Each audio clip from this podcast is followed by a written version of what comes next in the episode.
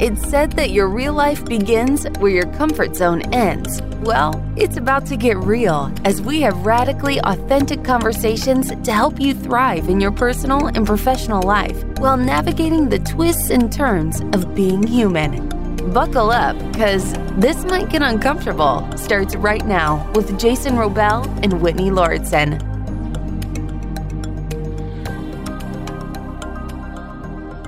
In all of the myriad subject matters that we've covered here on This Might Get Uncomfortable, there's been one subject matter we have yet to discuss that has actually been suggested by more than a few people through personal conversations, direct messages. I don't even believe I've discussed this with you, Whitney. So, as you like to do so often here on episodes, Whitney was surprising me with topics. The thing we haven't really dug into, which is an incredibly uncomfortable topic for many, many people, is sex sexuality, the topic of our sexual identities, how we navigate sex, what it means for us. There was one exception. Oh, there was? Am I blanking on this? it was a recent episode in which you admitted that you were kinky. You didn't say kinky. You said like you were kind of, oh gosh, what word did you use? You were describing yourself sexually as being kind of freaky, adventurous. Yes, something like that. All I don't of the know. above. All of the Yeah. above. Uh, okay, so It sounded like you really wanted to like let everybody know that you weren't super straight edge in bed or something. well, yeah, I, I don't know that I'm out to convince anyone that I'm anti vanilla per se. Nothing wrong with vanilla, but I think today is exciting for me because this is a topic that is such a deep thing for human beings, right? I mean, there's so much wrapped up in sexuality from identity to self worth, trauma, family history. I mean, it's such a layered and nuanced conversation. And I'm just stoked to have Natalie here to dive into this and many other subjects. So I feel like you're giving us permission almost by your presence, Natalie, just being here for us to finally uncork this subject and dive into all the layers of our identity and the meanings of our sexuality, which is a deep, deep rabbit hole. Yeah, well, that's great. That's great that I guess I give you permission to talk about it, I guess, or I give you an opportunity to talk about it. That's better. Yeah. Yeah, the opportunity to just talk freely about it. Yeah, that's definitely what I'm all about. And that's definitely what my podcast is all about for sure. What was the inspiration for How I Fuck? Which, first of all, amazing name. When Whitney first brought your podcast to my attention, I was like, I'm diving in. And the three episodes I listened to of your podcast were so just mind and heart blowing to me of hearing other people's perspectives from trans person to a differently abled person. I mean, everybody's story that I listened to on the episodes you have posted already was to me such an eye-opening experience of thinking about how someone else handles their sexuality, their desires, their self-identity and breaking out of I suppose my heteronormative perspective on sexuality and hearing about what other people experience. And I just want to say thank you for that, for educating me and opening my eyes to different people's perspectives on their sexuality. Wow, you're welcome. And thank you for saying that. Those are all very kind words. Yeah. Well, I actually had the idea for how I fuck. I think 2018 is which when I started really thinking about it. And I didn't really start working on it until late 2019. And I was inspired to start this because I ran into a random article by The Atlantic, actually. And it was about sex coach for people with dwarfism. Whoa. Yeah, the woman herself, she has dwarfism. And she noticed that there wasn't people having this kind of conversation in the dwarfism community. And she was like, I'm going to take it upon myself to really talk about it, to educate people. And she even came up with like a line of sex toys for people specifically with dwarfism. And from reading that article, I learned all these things that I really had never considered before. For example, some people with dwarfism, some of them, their arms are too short to reach their genitalia. So they have trouble masturbating, and others might have trouble straddling during sex because of hip problems. And yeah, that never occurred to me. I've never really given it any thought. Really, I never really gave that like a thought about like how other people have sex, truly. Because I think like most people, you're just too preoccupied with your own things, with your own sex life. You're watching porn, which is like Yeah. all of these white people that have perfect bodies and it kind of like you have this whole idea of what sex looks like based on what's presented to us in the media, whether it's pornography or even, I mean, movies and television. Like they show us the same sex scenes mm-hmm. between like the same types of people over and over again. And I feel like we have occasionally diversity in ethnicity, but we occasionally have diversity in different body types in terms of like somebody's weight, but we don't necessarily have it when it comes to their height or any disabilities or any kind of like things that we don't typically see in the media, right? And so that's such a great point and something that I think is such an important thing to discuss, especially in this time where we're having a lot of conversations about people that aren't like us and really not just accepting them, but doing our best to understand them or hear their stories. And that way we get outside of this super limited perspective we have on the world. So I love that as well. Yeah, absolutely. I unfortunately saw, and I think like most people, just consumed a lot of images and um, whether that was like TV or movies. And I consumed a lot of content that is very hetero, very white, very cis growing up. And I obviously don't think I'm alone in that just because the media definitely has a representation problem. They haven't been as diverse as they could be. And even when they are diverse, they think that maybe just having like one person of color or one LGBTQ plus person in a cast that's still mostly white, they feel like, you know, they've done their jobs. Like they feel like, oh, we deserve a gold star. Right. Yeah. As I got older, I definitely, especially recently, I've been more selective about the content that I'm consuming, the things that I watch, the things that I read, and who is it for and who is it by, and are they othering or excluding people of different race, of different orientations, of different identities? So I've definitely been more selective. And I'm really glad that our podcast can spot a, a light on people with different experiences.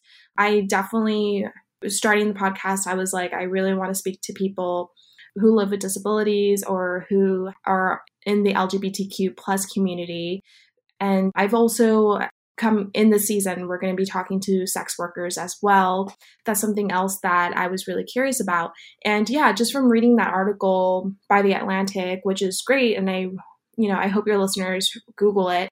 Just reading that, I like, yeah, I think I fell into a rabbit hole and was like thinking about everyone. Like, how does everyone kind of have sex? I think maybe like a month later, I was walking to my job at that time and I saw a homeless person who was sleeping on the bench right there. And I wonder how they find pleasure, find sexual pleasure, because they don't have any privacy. They don't have a roof over their heads. And I think a lot of us take, we're really fortunate that we have that. And if you really think about it, there is uh, having an active sexual drive, like being able to pleasure yourself, whether that's with someone else or by yourself or watching porn. I mean, that comes with some privacy. Unless you're some people who don't want that and they, they like that, you know, that's a whole different story. But usually you do it within your privacy at your home. And so I was really curious about that too.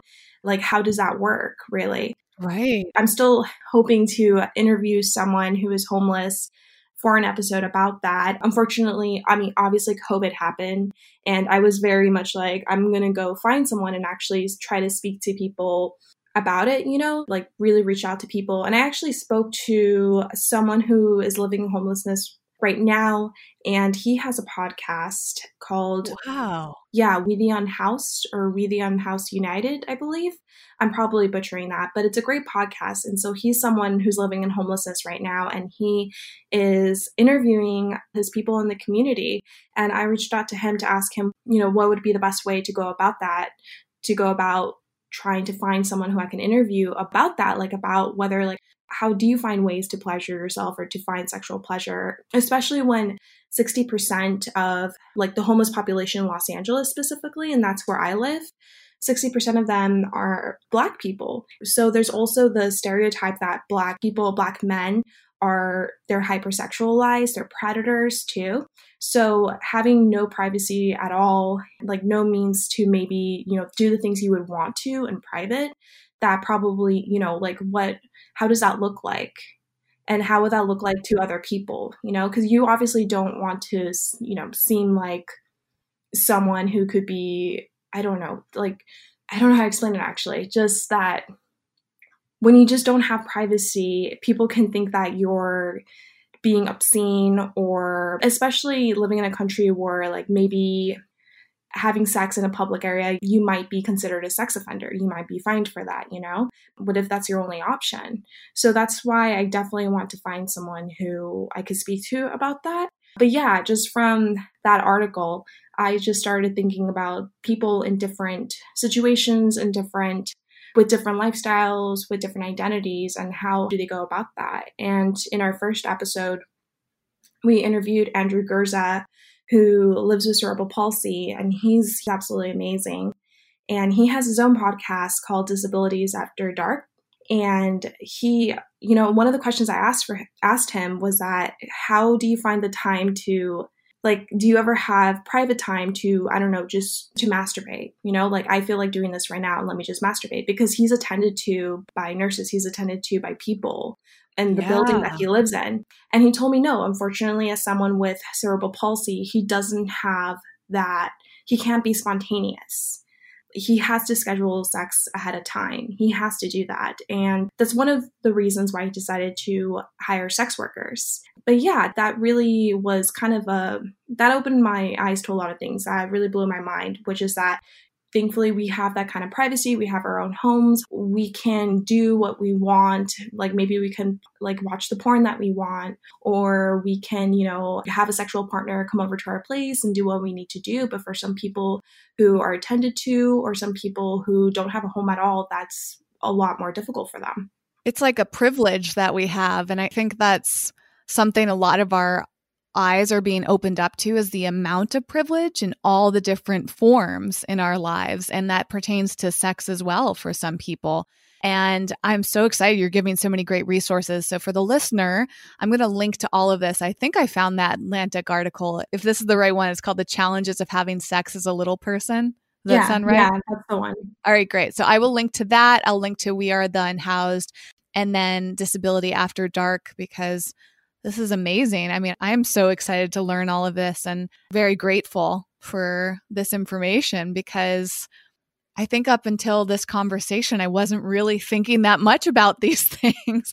and I hope that the listener is experiencing the same thing. It does remind me of something that I would love to talk about. So why not jump into it right off the bat? Is I've been recently reflecting on pornography. And during COVID 19, there was like a massive increase in people's viewership of pornography on platforms like Pornhub. And then I think it was yesterday, I came across a video of somebody talking about how Pornhub is not a website that we should be supporting because they allow anybody to post anything on there. And so there have apparently been a lot of rapes being recorded and uploaded there, or people that are underage because they can't verify it, or things like revenge porn. And it really stuck with me so much because I guess you don't necessarily think about those things, especially when you have a desire that you want fulfilled. Sometimes we think, oh, you know what?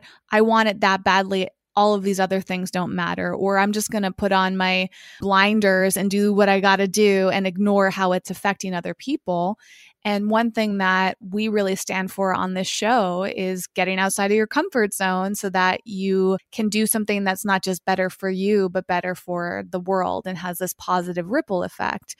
And Jason and I are not anti pornography by any means. And, you know, everybody has their own perspectives and comfort levels with pornography. But I think if you are going to watch porn, it does really make a difference where you consume that.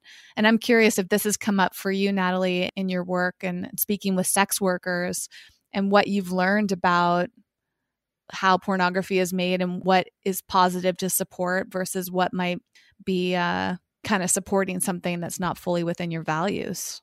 Yeah, definitely. Definitely actually, you know what? It's interesting because I have a sex podcast and I actually don't watch porn. I watch porn for for research for the podcast, which totally sounds that doesn't sound believable at all, even as I say it, but I mean it. I truly do mean it. It's very strange, but for some reason, and I've, I've tried to, I've been open to partners showing me porn because they're into it. And yeah, for some reason, it never really has never been a thing that I've gravitated to.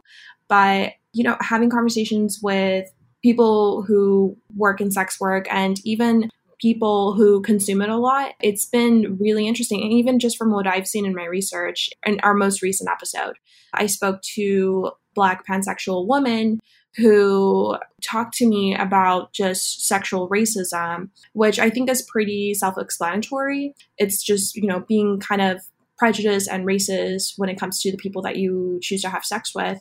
And in my research, I found articles, and this has been something that recently happened where people are, are calling out porn sites or just porn companies for being racist or for being sexist. I don't remember where this article was from, but they spoke to adult performers who were saying that they have been in shoots where people are being directed to say the N word, where people are directed, people are asked to kind of like wear very offensive costumes or have very offensive plots to the porn.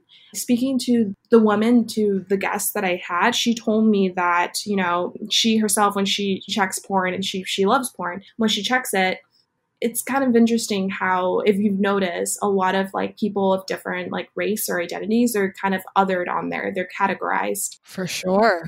Yeah, you go on Pornhub and there's the ebony category, you know?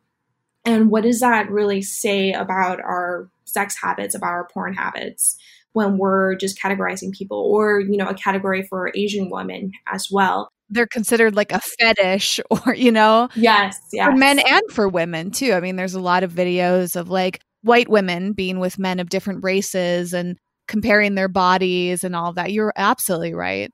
Yeah, definitely. Yeah. It seems that research has found that our porn habits or our sex habits, they're very influenced by the by the political climate that we're in or just the cultural climate. So, for example, like when 9 11 happened, there were a lot of searches for porn with plots that had people who were from the Middle East or had Middle East kind of plots, you know, or like terrorist plots or that kind of sorts. And one of the most popular porn searches is for black men who are humiliating white men. So, black men sleeping with a white man's white wife or white woman, really. And that is a category that also seems to be popular with a lot of people is the idea of like a black man just humiliating a white man because of that stereotype that black men have bigger penises or they're just better in in bed you know which um, sounds great sounds like a you know, not to say that stereotypes are good, they're not, but in a way, you know, people would say that that sounds like a positive, like that sounds like a, a compliment almost, but it really isn't. It really isn't. And it also isn't completely true, you know? And I think that when we do that, when we categorize people in that way and have these kind of like plots or these titles where it's like black man steals white girlfriend or I don't think that's a good thing and I think we should reflect on that. Like why do we gravitate to that kind of porn? Oh for sure. And it's such an interesting thing from a psychological standpoint and certainly a huge part of wellness is self-reflection and kind of looking at your motivations for why you have certain desires. And one thing that we address a lot on this show is shame and guilt and embarrassment and all of those things. And it's fascinating how I think sex has, for a lot of people, is about living out some sort of fantasy of a life that you don't currently have or like acting out things that you really want to do but you're too ashamed or guilty or or feel like there's a reason that you wouldn't normally do that in real life. So you might do it in your sex life or you might do watch that on pornography to kind of like live vicariously through these people. And so I'm just fascinated by it and I think removing the the shame or trying to understand that and like why are you motivated to enjoy something and is there something that you could do or have or think instead of that that might be better for your, your psychological health but also for the people that might be put in those positions to create it. It's also one of those things where because pornography is such a big industry it's so driven by money and power as well. And there's a lot of things coming up right now you know with human trafficking too that's super fascinating. There that's a huge topic of discussion and how people that are in places of power whether financially or public figures they feel like they can have whoever they want they can do whatever they want they can get away with things and there's a lot of horrific things happening sexually around the world so i think all of this just i want to better understand it and be more proactive in my choices as well so i'm so grateful that we're discussing this. And Jason, I know you wanted to jump in on this subject matter too. So I'm curious about your thoughts. Like on the deepest level, when it comes to sex and identity, I think it's for me, certainly growing up in a pretty strict Catholic family when I was younger. On the one hand, I felt this message around, you know, having sex before marriage is a sin and it's a crime against God. And I just remember getting older and feeling like there were all these control mechanisms put in place to repress and shame and guilt and all of these things. And the other side of it is, as we're developing as human beings, I think a lot of people, because there are people who really aren't interested in sex. But for me and for most people I know, there was this kind of contrasting desire of really wanting something and wanting this experience versus the patterning and the belief systems and the religious connotations of sort of this puritanical purity, save yourself until marriage, you know, don't do certain things. And sex to me is interesting because I feel like it's this decoding of belief systems and control mechanisms and power mechanisms. And the Catholic Church in general is just a whole nother ball of wax. But for me, it's been an undoing, I suppose, as I've gone on, of any mechanisms of shame or guilt or repression and constantly looking at how those come up in my sexual relationships. And I feel like there's been this really strange dualistic notion of, yeah, it's good and it's something to be desired and we're encouraging it. But if you do it the wrong way, or you do it in a way that's, you know, not fully heteronormative or anything, that there's just so, been so much shame around it. And it's always tripped me out too that there's so many laws enacted. I mean, still to this day, obviously, so many laws trying to limit people's sexual behavior. And I've always found that so interesting in terms of the mechanisms of the system trying to control people's behavior of like even to the level of sex. Yeah definitely. It's it's really unfortunate. I also grew up in a catholic household where i was told that sex before marriage like that definitely was something that was sinful and was looked down upon. Yeah. And it definitely takes many many years to really let go of the shame around sex and the kind of sex that you like. And also, like, even if you don't want sex, too, you know, if you're asexual or aromantic, too, you know, there is, it's so interesting because there seems to be shame in almost every shade of sex or sexual activity or desire out there.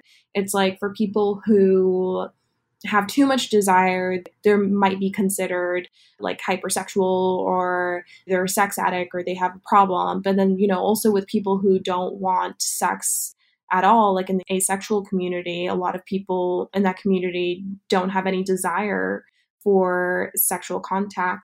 They might be looked down upon as like something's not right with them too. So it's it's very interesting because I just think that almost like every level or every experience or identity, like there will be some shame around that. And as you get older, you hopefully you can just shake that away, really. But it's hard when you come from an environment where that is such a strong belief and where it's like very embedded in everything that you do. Have you done any kind of work with, in terms of your own journey, Natalie, you know, coming from that very strict Catholic background and removing the shame and the guilt? And coming to your own, I guess, sense of autonomy with sex and desire and what it means to you. Did you have any help along the way in terms of, you know, working with a therapist or a sex counselor or anything like that? What was your process in undoing that for yourself? Wow, that's a really good question. Unfortunately, I used to have a really bad experience with therapy, and that's kind of a whole different story, actually. that has to do more with my relationship with my mother.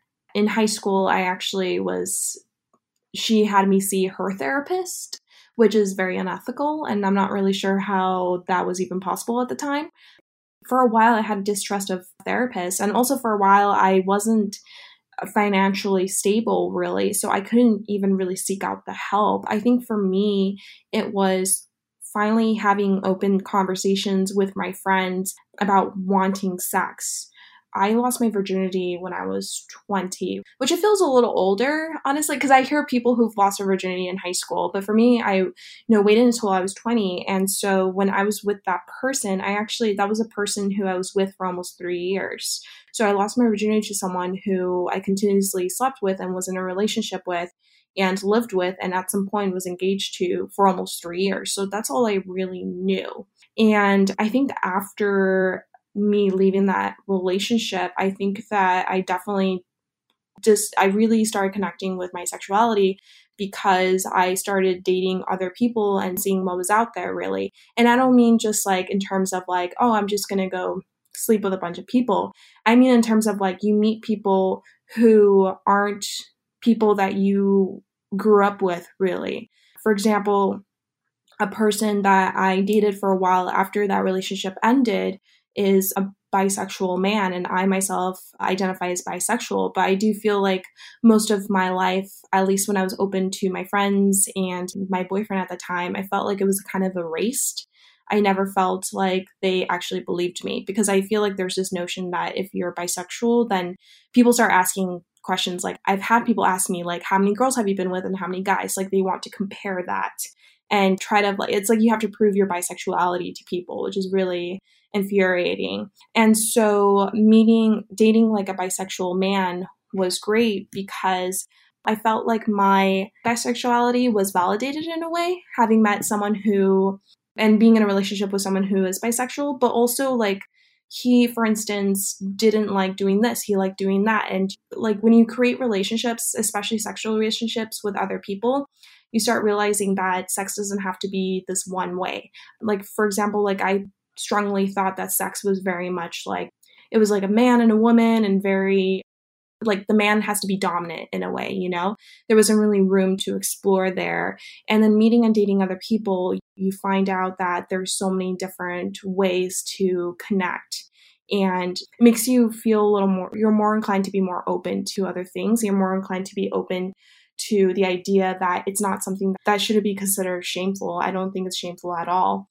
And so I think that's really how I slowly started breaking away from that because I was very much in a, a, very long, the only sexual relationship I had at that time, a very long sexual relationship with a person that it was very monogamous and it was very like masculine feminine in a way where I was very much in the feminine role and he was in the masculine role.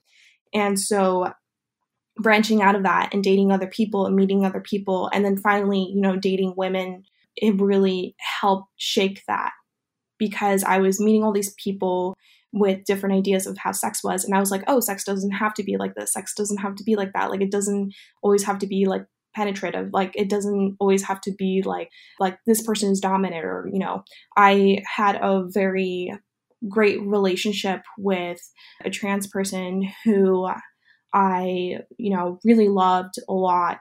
And I think what he showed me was that it really doesn't have to be by the book you know, and it's nice to either like switch roles when it comes to mask, you know, being dominant or submissive or being masculine or feminine in the bedroom. You know, you don't have to feel like for me, for example, and I speak only from my experience, I didn't feel like I had to always be this woman or this damsel who needs to be wooed all the time you know? And I definitely started noticing that with my relationships with women or with my relationships with men in the LGBTQ community. Like this part, the side of me where I didn't play this role all the time of the woman who needed to be like ravish or this woman who needed to be pleased all the time but like being in a role where i can be pleasing and i like i can be the big spoon you know like the man doesn't have to be the big spoon i can be the big spoon that was really, really eye opening for me. I learned a lot from that. And I think that's definitely how I started breaking away from those kind of ideas from when I was younger, really. And also just like truly speaking to people openly about it. I've been friends with since I was 10. And we, you know, we had plenty of chances to talk about sex, but we really didn't until our early 20s. And I remember like a friend that I've had since I was 10 years old, like, you know, I used to think that masturbation was really shameful, and I actually didn't even know what to call it for so long, honestly. I think I learned what it was when I was like in junior high or something. I didn't even know what to call it. I just knew it was shameful. But when I was in my early 20s, one of my best friends who I've known since I was a child, she mentioned that she did it. Yeah, she mentioned something about it. And I was like, oh, okay, now I know. And then I think like a lot of people when they get older and maybe in their early 20s, they just start speaking more openly about it. They like kind of look around the room and they're like, "Oh, I think it's okay for us to talk about this now because we're not living at home anymore. We're not confined in those kind of spaces where there's all these ideas of like how sex looks like and how our bodies need to be." And so that was really helpful too, just having people to like finally talk about it and be like, oh, this person does that too yeah, being so open about it. I've seen so many movies where men are like talking about women or talking about sex or just talking so openly about it, but like women don't, you know. I didn't see that. I didn't see that until I saw maybe like Broad City. I think that's when I finally saw like women openly talking about like just vibrators or masturbation or like or even like sex in the city too, you know? And I was like, oh, this is this should be fine. This should be fine for us to talk about. And I think that definitely helped me too. Gosh, I love Broad City. I'm so glad that yeah. yeah, and it's funny. Uh, there's another show I've been watching recently called Love Life on HBO, and yeah, it's a pretty cool show. I'm really impressed because it fuses elements of Sex in the City, maybe a little bit of Broad City, as well as Girls, which was another show that I think was super groundbreaking. I actually watched that mm-hmm. with Jason, and I love shows like that because I think when they're well done, they can open people up to feeling more comfortable about talking about things that are usually seen as hush hush. But it really does depend on your background, right? I mean, each of us seem to have been raised with a religious mindset. My family wasn't super religious, or my parents, I should say, weren't, but there was definitely elements of that religious shame that impacted me. And I've dated a number of men from different backgrounds and just noticing their experiences and perspectives. And I too, actually, Natalie, I think I was 20 when I lost my virginity and remember thinking there was even shame in like how old you are yeah. when you, you know, like there's just so much. And the more you talk about this, the more that I reflect on all of this shame. And I hope that the listener finds some freedom in this. And there was even for me, a bit of nervousness talking about something like pornography because even though I'm really comfortable talking about it, I wonder like will some people not listen to this episode or if we talk about sex are they going to think about us differently and think like our show isn't for them, you know what I mean? Like that shame yeah. and, and being a content creator and finding that courage to talk about this subject matters. And Jason, I'm super curious. There was a number of things that Natalie was saying that I felt like had been part of your own experience. Like, for one, your girlfriend Laura is, is bisexual, correct? Yeah. That's come up in terms of her experience dating you. Yeah. Wasn't she also kind of like maybe shame isn't the right word, but her friends were like questioning the fact that she was dating a man when she, her previous partner was a woman. Is that right? Yeah, that's correct. And first of all, like Laura listens to the podcast, so I know that she's totally comfortable with me, you know, sharing this information publicly. And when we first started seeing each other right before the COVID quarantine in LA happened, this was early March, we started dating. She was relaying to me that she was getting all of these messages from so many friends and acquaintances on social media asking her like wait like you're dating a guy now. Like i thought you were gay or i thought you were this or i thought you were that. And she got quite a few of these messages to the point where i remember at one point she was really uh, emotionally upset. She was crying about it and feeling like why is everyone judging me? Why is everyone trying to put me in a box? Why is everyone trying to dictate expectations of who i want to be with? You know and she looked at me. She's like i just i love who i love. And that's that. And from the get go, it was just so interesting for me. It's my first relationship with someone who is identifies as fully bisexual and has been in love and been in romantic relationships with both men and women. But to see her try and navigate, I don't know that it was that people were trying to shame her as much as it was my interpretation of it is like people have ideas about us as human beings in our boxes and words and I think language, depending how we use it, can be very empowering or it can be super limiting. And I think what I observed with people responding to her, you know, having me as her new partner was like, we thought you were only into women now, and that how can you be with a guy? And we're confused. And her job is like, it's not my job to like assuage your concerns or confusion. Like I'm choosing who I choose, and that's my choice. It's just been an interesting journey being with her I suppose, to see how people have been responding to us being together. It's just been fascinating to observe it. Yeah. It seems people get really heated up when they're confused or whatever. Like they seem really confused about something and they're just like why? Like i would my brain was wired to think this way. You told me to make my brain think that this of you and now i have to i don't know teach my brain to think something else of you or something. Right right. We don't like it when people change because that feels threatening to us on some level. Yeah, totally. And it's not even your partner's changing because your partner is bisexual. So it's not even like they're changing at all. She's just being who she is. Yeah, that's God, that's very, very unfortunate about what the messages that she's been receiving. Yeah, I've been in situations where it is confusing for people. And definitely, I think lately working on this podcast, I've reflected a lot on my bisexuality. And I do remember kind of being like, I've been in relationships with two women. For some reason, this is the thing with me actually. People that I date, unless it's like a long term relationship for like a year or two or three, people I date it's usually like three months. I don't know why. I feel like I have like a trial period. Like I'll be like really into someone, and then three months mark, I'm just like, oh, never mind or something. So both of these women, I don't know. It's just like with men and with women. It's always been like that, like a three month mark. Mine is two months, so I can oh, completely oh, relate to that. What's yours, Jason?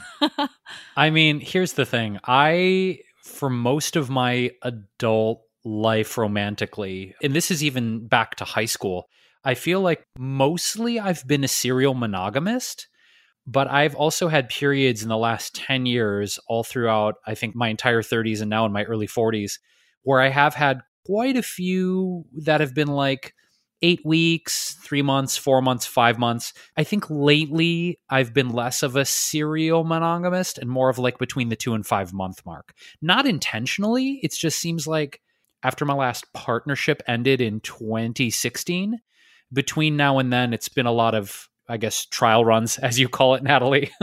yeah. I definitely was a serial monogamist when I mean I had a partner since I was like 15. I think like I've always had like a boyfriend and it was like almost 2 year relationship and then after that another 2 year relationship and then after that an almost like 3 year relationship. And so yeah, for a while, I definitely was just, I was like, I need to be more, a little more careful about who I decide to be in relationships with. And I need to date people for a while before I can say that they are my boyfriend or my girlfriend. So I think that's why three months, but it's strange because it's always been three months for some reason. But um, what I was going with that is that every time that I would be in a relationship with a woman, especially the first woman that I ever really dated. Uh, her and I were together for three months. And I remember just having this kind of fear, like not a fear, but I was just like, wait, am I gay? And I remember telling my dad, like when I started dating her, I remember telling my dad, I think I'm gay. Like I told him, this woman is in my life. I'm dating this woman. And I told him, like, I think I'm gay instead of saying I'm bisexual because I knew I've always known since I was a child that I was bisexual. I've always known that. And yeah, so when I finally got into my first relationship with a woman, I was like, am I gay? Like, I was like, maybe I'm gay. Like, maybe this entire time I was gay and I didn't know it, you know? And then after that ended and I started dating men again, I was like, oh, I guess I'm not. And I'm like, I'm a fraud. Oh, what's wrong with my brain? And then again, when I dated another woman, I was like, I'm gay. I think I'm gay. And it was just, it was weird. It was weird that my brain would do that. Like, I, even myself, like, I felt like I had to be definite. Like, even when I was in those kind of relationships, I also felt like I'm either this or I'm that you know and with this podcast i've been doing just a lot of more research i've been reading up more LGBTQ plus content and like seeing what's out there. And I've seen videos and articles by bi people who say that they have that. They kind of have their own biphobia in a way, where they have this kind of anxiety where it's like, maybe I'm just gay. you know? Like right now in this relationship that I'm in, I'm in a relationship with a man. I can say very freely and openly as always that I'm bi. But when I was with women, I'd be like, maybe I'm gay. And I'm like, that's not, you know, not that there's anything wrong with that. It's interesting because even like kind of almost similar to what the kind of reactions your partner is getting, it's like I also, even with myself, was like, I need to give myself an answer. Like I need to decide whether I am or I'm not, you know? And I grew up in a family where, yeah, my father never really thought that bisexuality was a real thing. And I remember him kind of talking about that a couple times. Like he said, you either are or you aren't. I mean, me and my father have a pretty good relationship, and even uh, his my stepmother, his wife, told me that you know you definitely changed the way he looks at bisexuality because now he's just like, no, it is you know it's real. But it's yeah, I don't know. It's interesting because I do feel that me, for example, and maybe some other bi people out there, you do question yourself too when you're in it. And people will question you and be like, I thought you were gay, or I thought you were this, I thought you were that. And then you yourself, you might question it also. Yeah. Yeah. I think it's the fact that we grew up feeling like we always had to have a definite answer for something. Like people are always asking questions. Like we live in a, especially now, we live in an age of just like knowledge and people want to know things and people make statements or like we're always learning. And so whenever there's like an in between, it throws people off and it can even throw yourself off, even if you are in that in between, if that makes sense. Yeah, it's so interesting because I feel like this struggle that you're describing so beautifully, Natalie, to me feels like it can be extrapolated into other machinations in the world, like this binary thinking, right? You're either straight or you're gay. You're either a Democrat or you're a Republican. You know, you're whatever. You're either vegan or yeah. you're a meat eater. Yeah. You're a liberal or you're a conservative. I mean, we could go on down the line of how many systems and structures and mechanistic ways of thinking we have in duality consciousness. And it's almost like when you're in an area that you don't have a name for necessarily, or in terms of bisexuality, a label, if you will, that you're trying to define for yourself, that there's not just some locked down definition of what it is. It, there's gradations of it. There's there's shades of this. And the exciting thing that I'm finding in terms of, I suppose, our for lack of a better word, collective awakening or collective empathy, or people hearing stories, doing research, seeing other ways that people are living, again, in terms of ethnicity, gender, race, color, religion, sexuality, all the things we're talking about, as much chaos and batshit craziness as there is in the world right now, I mean, we can all attest to that. I'm excited by the fact that people are, I suppose, waking up to the fact that we don't have to anchor ourselves in these binary choices anymore. We can really, you know, just rip open the box and say, maybe I don't know what I am, and maybe there's not even a name for it yet. And that takes a lot of fucking courage, right? Like to go into sort of uncharted territory and maybe not even have a title or a label for what you are yet. Yeah, definitely. I agree. We live in, especially now, like these times where it's like we want labels, we want to group people. And I think maybe there's I mean, there's got to be something like some kind of like studies about this, you know, like how our brain works this way. I think our brain does like labels. I think our brain likes grouping things and having little boxes. It's like that episode of SpongeBob SquarePants where everything in a person's brain is in like in files and cabinets and stuff, and they're all in order. And so when we hear about someone maybe dating someone who isn't like the people that they've dated before or when people decide these different things it's confusing for us you know? And i know you mentioned veganism. I'm a vegan and i get that a lot too. Where at first in my veganism i was just like i think it's okay like every once in a while you know? Like Thanksgiving, like if I want to try my boyfriend's dish or something, like I'll have that. But if I did that in front of someone, like a friend, they'd be like, wait, I thought you were vegan, you know? Right. It's like, yep. and so I'm definitely not like that anymore as a vegan. I've uh, watched a little too many documentaries during this pandemic. Like I've like consumed a little too much content where now I am a little bit grossed out by meat right now currently. But before, when, you know, in the beginning of my veganism, I was like, I'm not, you know, I'm doing this for the environment because of climate change. I'm doing this for different reasons as opposed to just animal rights you know, I think it's okay if every once in a while, if I go like on a vacation, if I go on a trip somewhere where I've never been there and they have a dish that has meat, I think it's okay every once in a while if I if I do indulge in it. But if I did that in front of someone after I told them that I was vegan, like they absolutely trip out. They're just like, I thought you were vegan or this and that. And then having to explain yourself and be like, oh, I decided to, you know, I'm just gonna, I don't know, take like a little break right now or just make this one exception because we're in a different country, in a different state, or we're at this wedding and they gave me this food, you know? So, yeah. I mean, we struggle with that so much. And Jason and I often talk about how that's actually negatively impacted our feelings towards the vegan movement and it's pushing us away from it at times because we tend to be so for lack of a better term like liberally minded with our perspectives on things that constant potential for somebody to judge you for your decisions can really weigh heavily on you and cause anxiety or depression or isolation and shame and all of these really tough emotions that aren't good for your mental health. And so it is fascinating how people can just be incredibly opinionated and critical about all these different elements of your lifestyle that tend to be very personal decisions.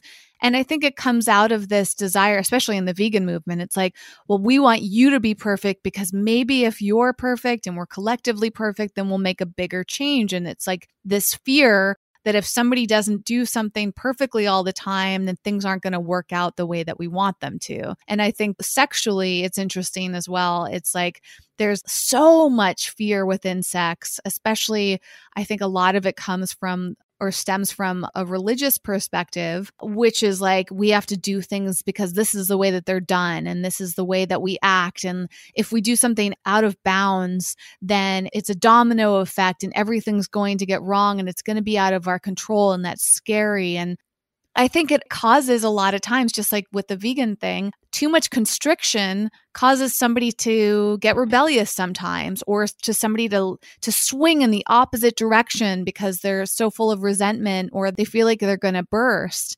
And I think that's the unfortunate side of trying to do everything perfectly or coloring within the lines and abiding by other people's rules and boundaries. And I love that we're having this discussion, not just about yeah. sexuality, but the vegan side of it as well. And I know that the topic of depression and anxiety are things that hit close to home for both you, Natalie, and Jason. And so I'm curious about the intersection between that and sexuality, veganism, or other things in your life and how you two have been navigating that. The other thing I really want to make sure we touch upon too is sexuality during quarantine. So, whichever you two want to dive into next, I'm super curious. yeah, I unfortunately don't think, yeah, my quarantine sex life is exciting. yeah. But few people are experiencing exciting quarantine sex, especially safely, right? Because yeah, yeah. Now safe sex takes on a whole different meaning, right? Yeah, definitely. I'm in a long-term relationship and I live with my partner and I think, like, in the beginning of this, before things got super, super scary, I think, yeah, we were definitely, ha- I was like, oh, great, we're home all the time, we're having more sex. I think maybe that lasted like two weeks. And then things got crazy. Things got super crazy. And unfortunately, the job that I was at at the time, I was laid off from that. And that was like terrifying. And my partner is a freelancer and he works in the entertainment industry. So there's no shows there's no festivals, concerts, any of that sort where he would normally be thriving during this time. That that's not happening right now. So that also causes stresses. And also just like seeing other people struggle. My dad owns a small business and they definitely have been struggling during these times. So unfortunately, yeah, it's like it's definitely affected my sexual desire. Like I definitely have not had that much of a desire to have sex, which is really interesting because I think I'm vanilla. I'm pretty vanilla, actually. It's weird because I'm pretty vanilla. I also don't watch porn, but I have a sex podcast. But every partner that I've ever been with, I've always had a higher sex drive than my partner. Like always. Like I've always had like such a a pretty high libido. That's always been the case with everyone I've always dated. I've always like, you know, I think the longest I had ever gone without sex was like 4 months and that's because I had like a skin infection. yeah, I had cystic acne, inflammatory acne when I was in my early 20s, which I have some scarring from it. And so I definitely did not want to leave the house because of it. And it also was very painful. It's on your face. And so that was the longest I ever really went without having sex, actually, which my boyfriend always teases me about because he, he's, yeah, he just thinks that's a little crazy. But yeah, now that we're in this, I definitely haven't had the desire. I've definitely gone like a week or two without really having sex, which I think is I don't know. I think it's kind of incredible for me, especially living with my partner, especially sharing, you know, sharing the same bed and the fact that we're both in here all the time. I'm working again, which is great, but I'm working remotely. So I'm always home also. But yeah, my sex drive really, even creating this podcast and really working on it and focusing on it, I don't know, it really hasn't affected my libido. But I feel like once things kind of pick up and things feel more normal, I definitely feel that my sex drive is going to be normal again. That'd be such an interesting subject matter to explore more. I don't know if you did an episode on this yet, but about sex during quarantine. And I mean, it's been fascinating for me just talking to other people, friends of mine, for example, who are single, and some of them really struggling. The loneliness is intense. I think you can feel lonely even when you're in a relationship and not necessarily because that partner isn't stimulating enough for you or things aren't going well, even in a great relationship, you desire contact with other people. And there's so much strain that quarantine has put on relationships. But to me, it sounds maybe even more challenging to be single during this time. And seeing my friends like dating and their decisions around it and going on the dating apps and some people that have actually met people in person. I know numerous people who have done that during this time. And it's an interesting thing. And I've actually had to try not to be judgmental about their decisions. Just in general, I, I try to have a lot of compassion, even though there's part of me that's like, oh my gosh, I can't believe that they would go and like have a sexual relationship with somebody yeah. that the stranger during COVID, you know, like yeah. But I have to realize that that's their decision. Just like we're talking about veganism. Like, how dare that person have a non vegan meal? Like, don't they know what's at stake? But we have to remember that each person is making these decisions to the best of their abilities and their circumstances and their mental state. And I think coming back around to the depression and anxiety side of things, those are always fascinating too when it comes to sexuality because I've been with a number of partners who have struggled with depression, and that's certainly affected our sexual dynamic. Like you, Natalie, I, I tend to have the higher sex drive in my relationships. so very mm-hmm. relatable. And, you know, that in itself is a struggle, but there have been partners that I've been with who have really had low sex drives because of practically crippling depression or anxiety.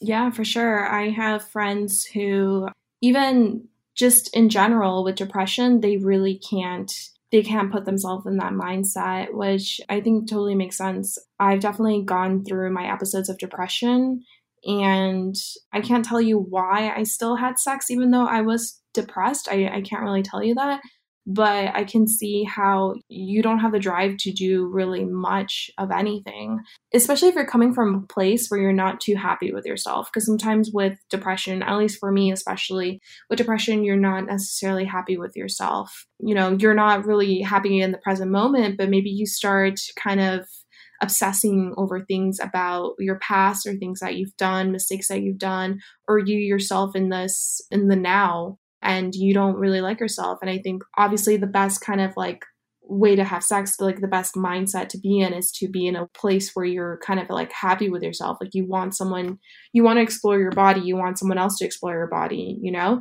And where you're not really feeling that, where you're not too happy with yourself, it's kind of hard for you to feel like, oh, I'm worthy of pleasure, or I'm worthy of someone to explore me or to give me pleasure.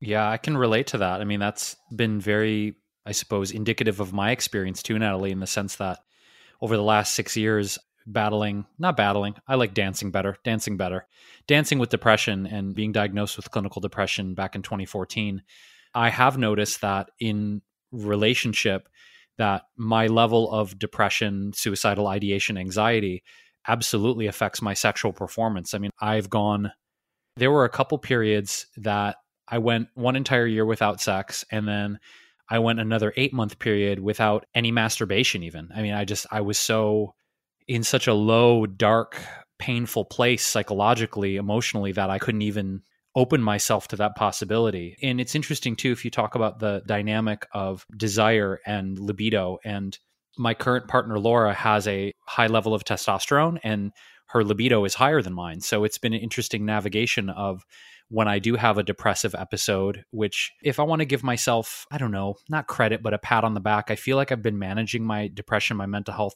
pretty well over this quarantine period. And but there are days like even yesterday at the time of this recording, you know, she, came over and we made dinner together and had a wonderful evening. But I just, I had had an entire day of, I don't know, ruminating on some dark things and beating myself up. And as a result, I just didn't really feel like having sex.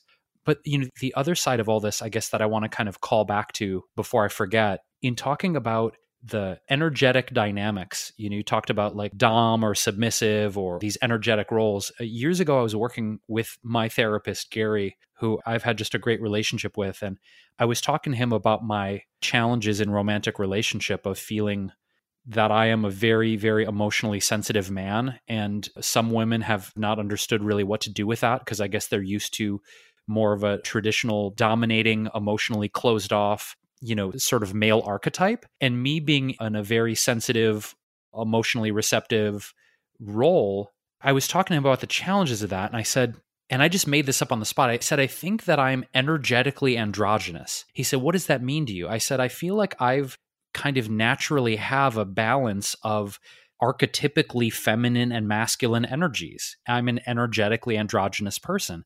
He said, Well, it sounds like maybe you need to find an energetically androgynous person too.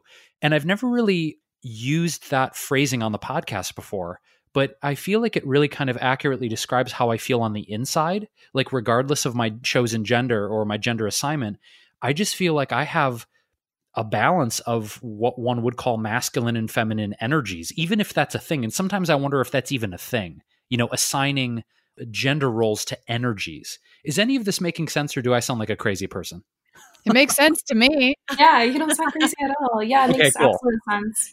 And I have to just jump in for a second, Jace. I feel like Laura is an energetically androgynous person. And so I was like, I thought you were going to bring up, like, you found your person. Like, I remember when you met her and you just energetically complement and physically complement each other in so many ways. And it's been really lovely to witness that.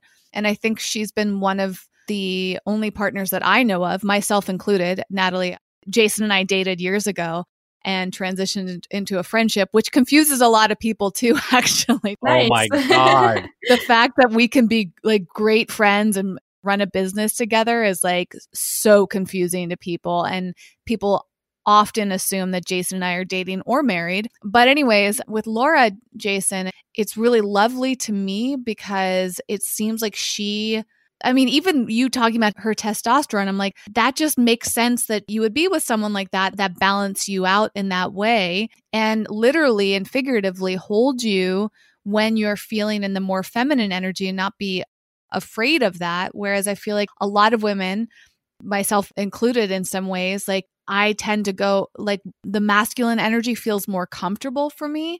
And I'm not always or haven't been in the past. I suppose I'm working on this, but being able to hold a man when he's in that vulnerable feminine energy. And I think that's something that a lot of women struggle with. So I just want to give props to Laura because I think she's got that androgynous energy too. That's awesome. That's so great that, I, yeah, I mean, it sounds like I, I haven't met her, but it sounds for sure like you have met your person it sounds like she definitely matches your energy. Aw, yeah. It's awesome because I feel like we are both kind of exploring not being so attached to, again, like not labels and titles regarding the container of our relationship. Like I mentioned at the beginning, when people were, were really kind of grilling her about her sexuality and how could you be with a guy and we thought you were this way and that way. And I think it's an ongoing exploration because we are. I suppose, fluid in that way. Like we're very fluid in the exploration of our dynamic. That's what I meant is like there are times when you know she feels like she needs to cry and she's uncertain about things and she feels like super vulnerable and just wants to break down and let her emotions out and i do that a lot i think actually on the third date i cried in front of her you know and i didn't feel weird about it you know there wasn't this moment of like oh god she's going to think i'm weak or she's going to think that i'm i don't even know like i just had a moment where i needed to cry and i cried in front of her and she held me and it was a beautiful moment we actually still bring that up of like yeah remember on the third date when i cried with you and I think what I feel with her is a lot of freedom to be as we are and learn more about one another without being so, I don't know, locked down to sort of traditional dynamics. Yeah, I think that's a good way of describing it. It's also interesting because you two started dating right before quarantine happened, right? I mean, it was like what the first week of March 2020. Yeah. And so you have an interesting perspective on what it's like to date during quarantine and make these decisions like do you see somebody and are you sexual with somebody when you know your masks are obviously off and you're exchanging fluids in a lot of ways and i actually haven't heard you talk about what that decision process was like for you and her and the pros and cons of dating someone during this time? Well we had an agreement at the beginning that we were both going to be extremely mindful of our self-care in terms of you know she's on board for always wearing a mask and having hand sanitizer and having really, I suppose, responsible hygiene whilst in public and at home. And she actually recently had a COVID test and is negative. So it was just a conversation of us both being very mindful and very responsible of how we were caring for our health while in a container of a new romantic relationship. So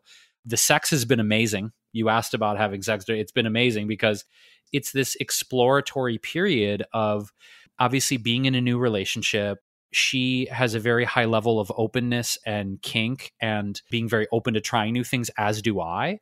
So I think it's just been a beautiful container of being very communicative, being very open, and also, again, being very responsible about how we're handling our personal health and also our sexual health being in this new container of relationship together. That's amazing. That's really exciting. And I mean, if your relationship can thrive during uh, coronavirus, then it seems like you guys have a bright future ahead of you.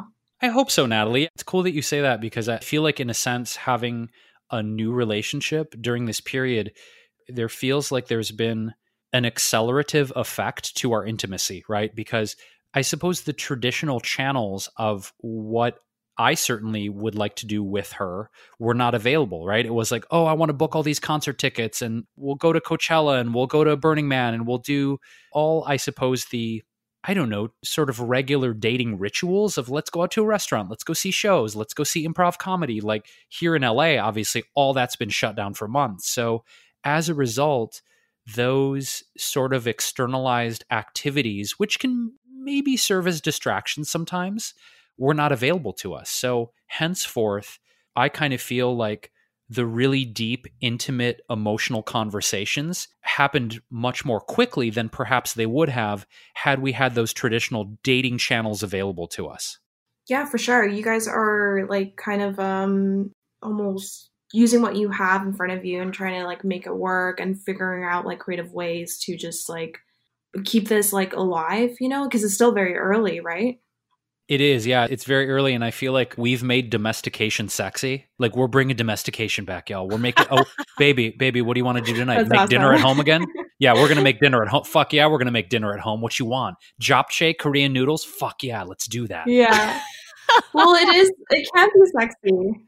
Yeah, and and it is. It's funny, like you know, hanging out with the animals on the couch, making dinner at home, you know, playing fun games with each other. I mean, just we've sort of just embraced the domesticity fully and made it fucking sexy.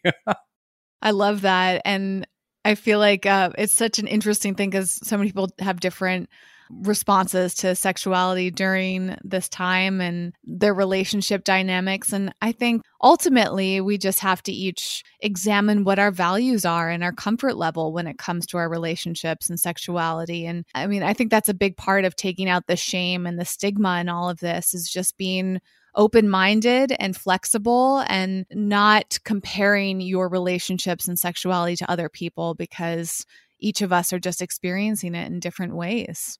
Yeah, for sure. I think you guys both have something going on that's really great. And I think, yeah, like being doing things like cooking for each other and staying home and like being with like your pets or anything of that sort. I think that's super important. And especially right now, because yeah, it's a really, really stressful time, and you need to respect your partner if maybe they're in the mood or they're not in the mood for sex. And if they're not, find those different ways to show them that you care and that they're special. Because, I mean, who knows what, I mean, so many people right now are going through so many different hardships. And, you know, to have someone to remind you that you're still worthy of love and worthy of just anything great right now is really important. Well said. What are some of your favorite resources for learning about sexuality and, and relationship dynamics? I know you mentioned The Atlantic, which I love too. There's always great articles there. But what else do you read? Do you have like favorite books or YouTube channels or other podcasts? What have you found enlightening for your expanding your knowledge and awareness on these topics? Yeah, for sure. Well, okay. So I love looking for content that is made by people who have firsthand experience of that. So for me, I like going on YouTube. I like finding YouTube videos by people who are asexual or by people who are living with a disability and who are openly talking about it. That's the kind of content that I like to consume, especially on Instagram too. I like following accounts from people who know what they're talking about because they themselves are in that community or they have experienced that. For example, the Intersex Project, I really spent a lot of time on there actually because I felt like, you know, if I'm going to learn anything about the intersex community, I really need to find content made by people who are intersex.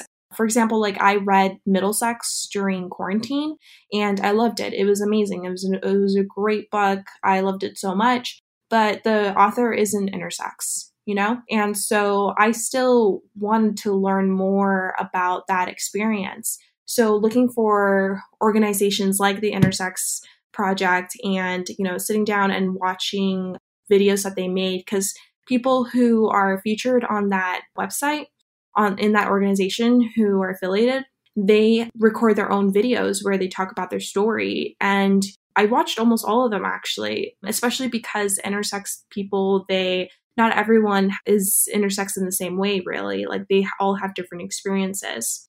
So for me, I really like seeking out that kind of content and supporting independent content creators, like explore, ex- like uh, looking for content made by people who maybe that's their only source of income. For example, like Andrew Gurza, who is our first guest, who I mentioned earlier, he is disability awareness consultant, and that's kind of a title that he made up himself.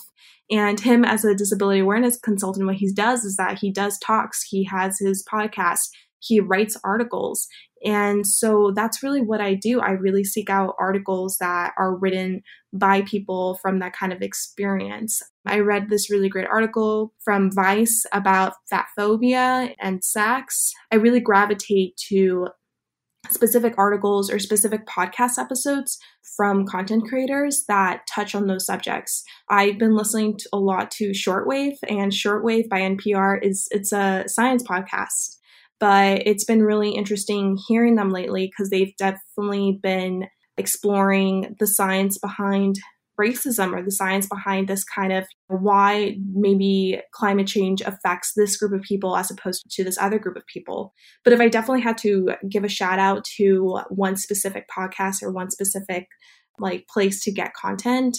I have been binging Nancy, which is a great podcast by WNYC. Unfortunately, it was canceled after the fourth season, I believe, but I've been listening to all of their older episodes and they have great content that is about the LGBTQ plus community, but it's also just more you're also hearing stories that aren't so cookie cutter. They're not like the typical this story or the typical that story. You're really learning a lot about people from all different identities and different experiences. And you know they had a great episode about child drag stars you know kids doing drag. And they had a great episode exploring that. They had an amazing episode exploring queer sex ed how like there's some places that are advocating for that. They want sex education to not be so heteronormative because so many people I've spoken to, it's like they grew up with sex ed at their schools and they're just like, this really doesn't pertain to me at all. I'm not the target audience for this kind of education. You know, I don't see myself practicing the things you're asking me to practice or being careful in the way that you're asking me to be. And yeah, uh, Nancy is definitely a great podcast to check out. And uh, yeah, for me, I just, I like finding people, I love finding the op eds. I love finding the personal essays by people who are living in it. I think that's the best way to learn about sex, to learn about sex work or different orientations or different experiences. That's wonderful. I was looking up the everything that you just mentioned so I can put in the show notes. So for the listener, you can go to wellevatr.com. That's spelled W E L L E V A T R.com. And if you go to the podcast section of our website, we have show notes for every episode. And for Natalie's, we're going to be linking to everything she's talked about.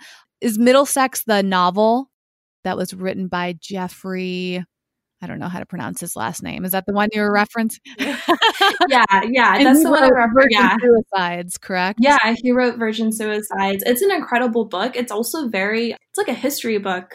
It goes over all these different periods of like history. It's kind of like Forrest Gump in a way, where this family, this family, and one of their their daughter is intersex, but this family is like you see the different generations and how they experience, you know, like they talk about like Detroit back in the day and like all these different historical things that happened. It's so great. It's pretty dense. It actually took me I think it took me like almost three years to finish it because I kept putting it down.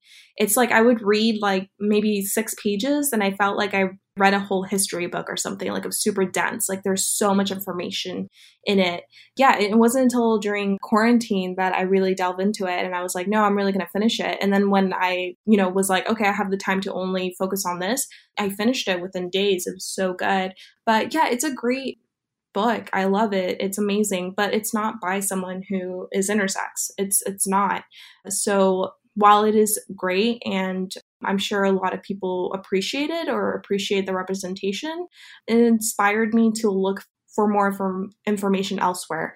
Usually, whenever I consume anything, like any documentaries, just anything, um, especially during this time, I've been watching so many documentaries. Anytime I do that, I kind of just fall into a rabbit hole and just like look for content elsewhere. I look for supporting content, look for other things about it. You know, I guess for me the like the lesson doesn't like finish with like the end of a book or the end of a documentary. I continue trying to learn more and teach myself by reading elsewhere. I guess the overarching psychological process that a person can experience through storytelling because I think one thing that I'm really moved by not just listening to your podcast, Natalie, but so much information that I've been consuming. The one thing that I feel very moved by has been just the deep, compelling power of story.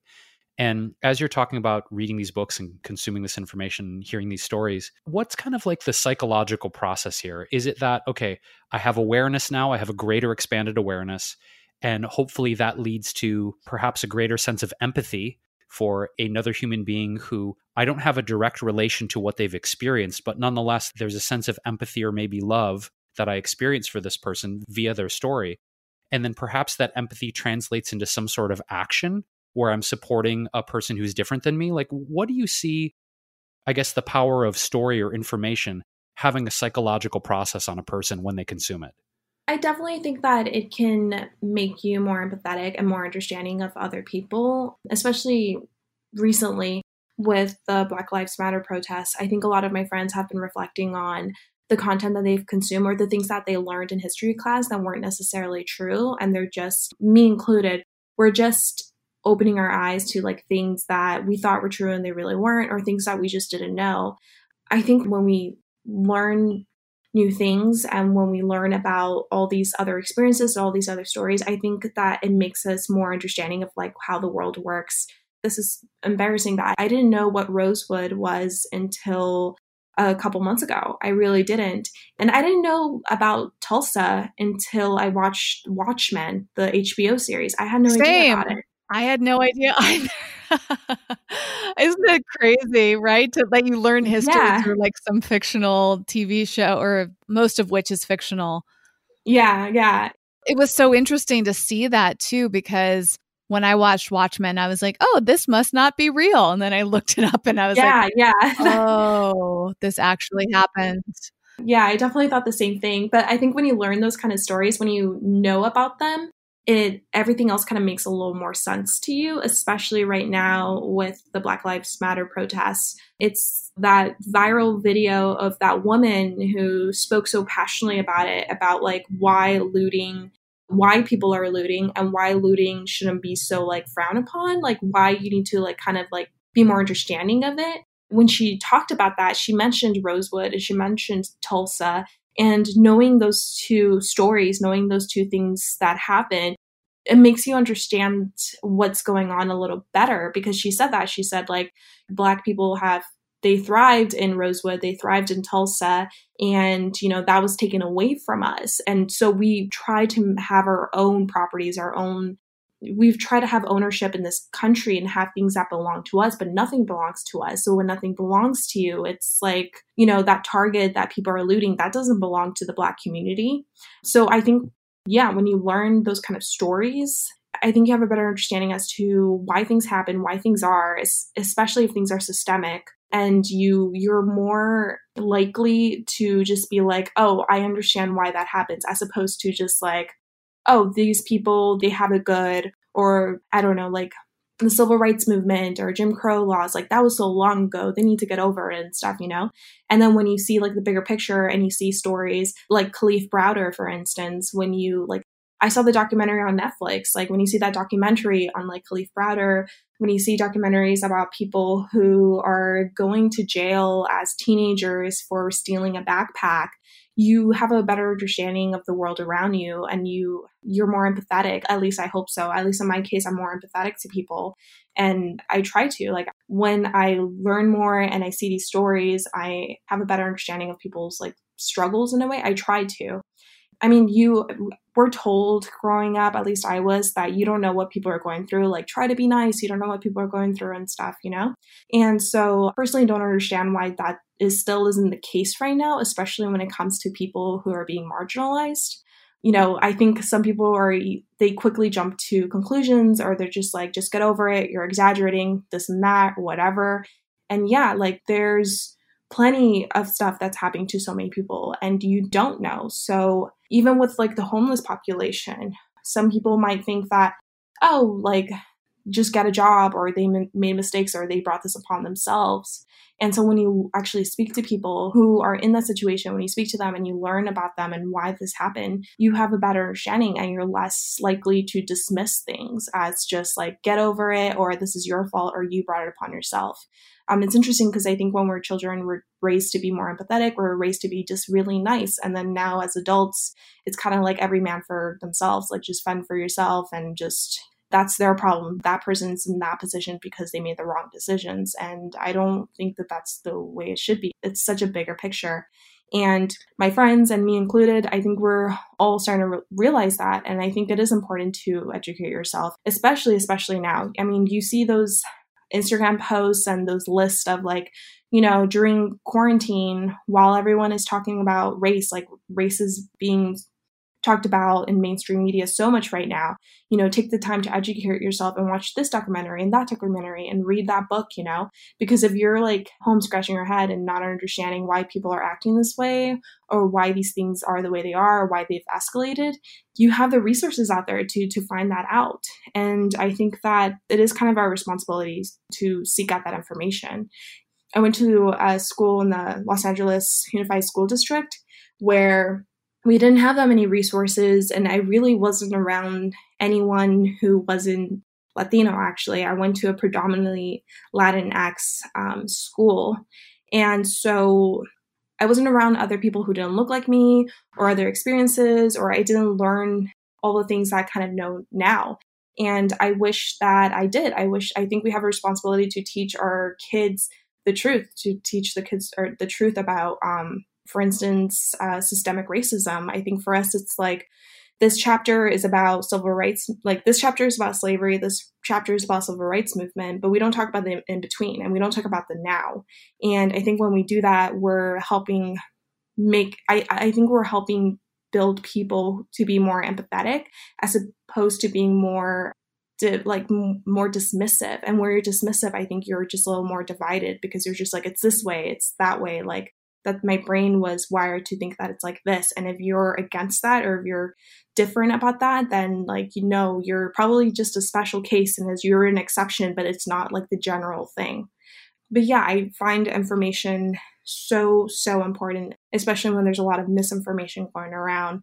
And why not? Why not seek out content made by people of color made by indigenous people made by lgbtq plus people?